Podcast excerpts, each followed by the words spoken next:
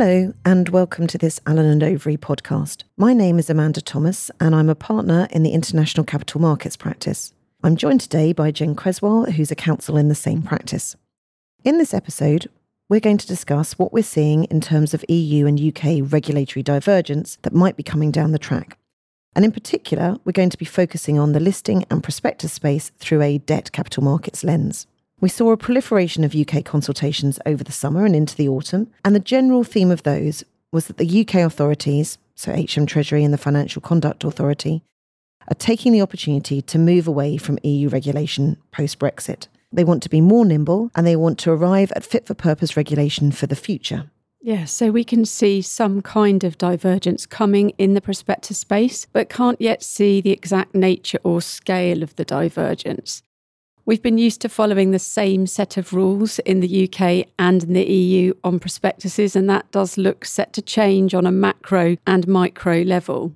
Okay, let's start then on the UK side. What change do you think is coming, Jen? So I think we can talk about the Treasury's consultation on the UK prospectus regime which closed on the 24th of September. It's hard to see exactly where things are going to land um, as a result of that consultation, but by way of some general comments, the consultation was written from quite a high level perspective, and also um, parts of it were also written from quite an equity perspective. So it isn't easy to see exactly what the impact will be for debt prospectuses. But in terms of a key point, the Treasury were proposing splitting out the admission to trading regime around prospectuses from the public offer regime with the aim of simplifying the legislation and removing duplication. So, largely, the provisions regarding admission to trading prospectuses um, would move to FCA rules and away from legislation, whereas the provisions regarding public offers would remain in statute. As I said, it is hard to see the impact for debt at this stage. We're going to need to see legislative drafting. Um, we would also expect to see an FCA consultation around what they plan to do for the rules for admission to trading prospectuses. So, potentially, the UK looks to be diverging from the EU regime to a degree, but I think we're hoping that won't happen in a challenging way. We definitely are. We don't want to end up in a worse position under the UK regime than under the EU regime. We want to see public offer exemptions which are at least as broad in the UK as in the EU. We're hoping that they're going to retain the public offer exemptions that we know. So the minimum denomination of 100,000. We're not sure what currency that will be specified in yet, probably sterling. And if it is sterling, then we're going to have to be conscious of any mismatch with the EU exemption, which is denominated in euro. And we'll have to also think about how we might denominate US dollar currency issues. We also hope that we're going to see the 150 persons exemption being retained and the qualified investor exemption. That's really important for unlisted private placements. So, the main point here is that we want to either mirror or widen the exemptions in the UK regime when compared to the EU, and we really don't want to impact the well functioning pan European wholesale debt market. On the admission to trading side of things, as you say, the FCA are going to have to pick this up, but we'll need to see what happens to the wholesale prospectus disclosure requirements. We know that wholesale debt issuers are going to want to avoid any changes that will result in unnecessary additional disclosure in prospectuses for them, and the associated costs with that.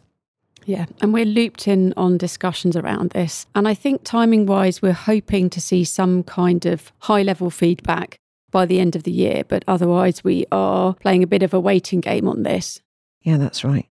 So now, Jen, it would just be too dull if the only changes were happening in the UK space. I think we think there's something coming down the track in the EU context as well. That's right. Well, actually, Amanda, we've already had some divergence, haven't we? Because in March, the Commission's COVID recovery package made some changes to various pieces of legislation, including the EU prospectus regulation. And most significantly, I suppose, worth mentioning here would be the time limited changes that were made to Article 23 in relation to supplement withdrawal rights. So those changes extended the withdrawal right from two to three working days. It's worth pointing out here, of course, that those provisions on withdrawal rights aren't relevant to admission only or wholesale prospectuses. So we've seen some divergence. We think we're expecting there'll be more uh, because the Commission have to report to the Council and Parliament on the application of the prospectus regulation under Article 48, and they've got to do that by the 21st of July next year, 2022. And that report has to cover some specific things. So, summaries, the simplified disclosure regime, universal registration documents, and also growth prospectuses and EU recovery prospectuses. But of course, those last two things I've mentioned aren't really relevant in a debt capital market space. We think we understand this will be part of a wider Listing Act consultation, which is planned for the fourth quarter this year. So, any time from now, really. And in a couple of informal early interactions with the Commission, we've obviously emphasised that the wholesale bond markets work well we wouldn't want any changes to introduce unnecessary costs or burdens. Separate to this, Action 1E of the Commission's renewed Sustainable Finance Action Plan actually says that within the framework of the prospectus regulation and over the course of 2022, the Commission will introduce targeted prospectus disclosures for green, social, and sustainable securities to enhance the comparability of such instruments and to help fight greenwashing. So, we may see at some point some ESG specific changes to the EU prospectus regime, and therefore potentially another point of divergence in the prospectus space. But, Amanda, I mentioned the word listing um, a while ago. And whilst not technically divergence from the EU regime, I just want to take you back to the UK space because the FCA in the UK has also, aside from prospectus work, been consulting on potential changes to the listing regime. They have indeed, and that was in the Primary Market Effectiveness Review. The consultation for that closed on the 14th of September. In that, they were consulting on targeted changes to the listing regime to remove barriers to listing and improve accessibility of rule books, but all from an equity perspective. So they were looking at things like dual class share structures and free float requirements. So nothing much of interest from a debt perspective there. They were doing that in the context of issuers remaining private for longer and a general decline in numbers of companies listing in the UK. The FCA is clearly recognising that EU withdrawal means that they've now got more freedom to reform the regime and perhaps make it more attractive. Those equity related changes are now moving forwards. But the bit we're more interested in is the discussion element of that consultation paper, which was looking at the listing regime and with a view to informing how it might be improved in the future. And that, of course, is something the FCA are going to take forward in conjunction with the reforms to the prospectus regime that you've just been talking about. Currently, we have two segments. So, debt and debt like securities and securitized derivatives, as well as some equity, are currently included in a standard listing segment, with equity, uh, the rest of the equity being included in a premium segment. And what they were looking at in the paper was options for doing things differently. So having just one segment for everything, and the standards that would apply to that would be the current standard segment requirements. Alternatively, having just one segment and applying the premium segment requirements, or broadly maintaining the status quo with some rebranding of the existing segments. And from a debt perspective, I think we just want to make sure that nothing happens which makes the position worse.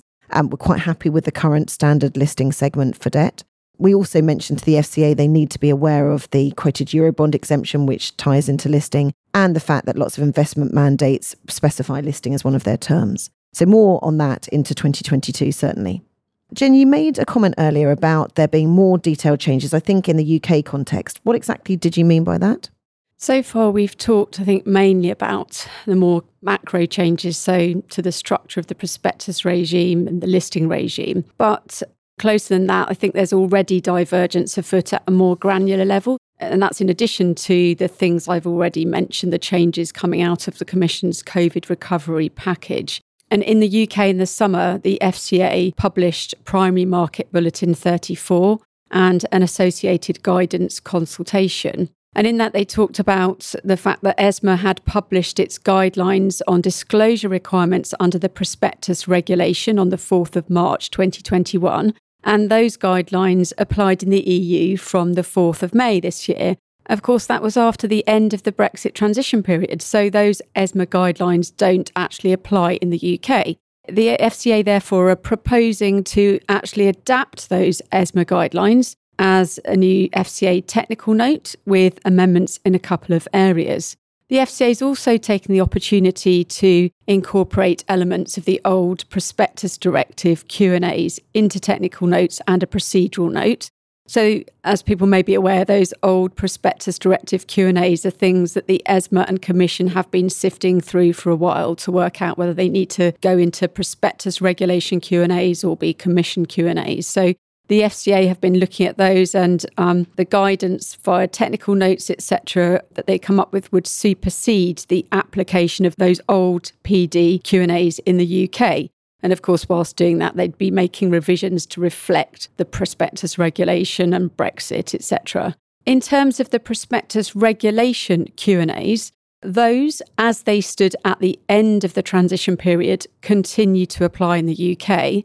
And the FCA have said that they'll in future consider replacing them with FCA guidance in technical notes when the UK prospectus regime is reviewed.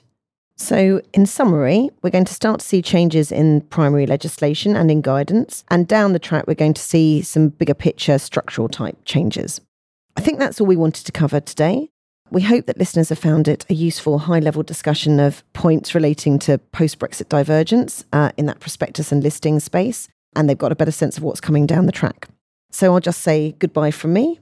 And it's goodbye from her.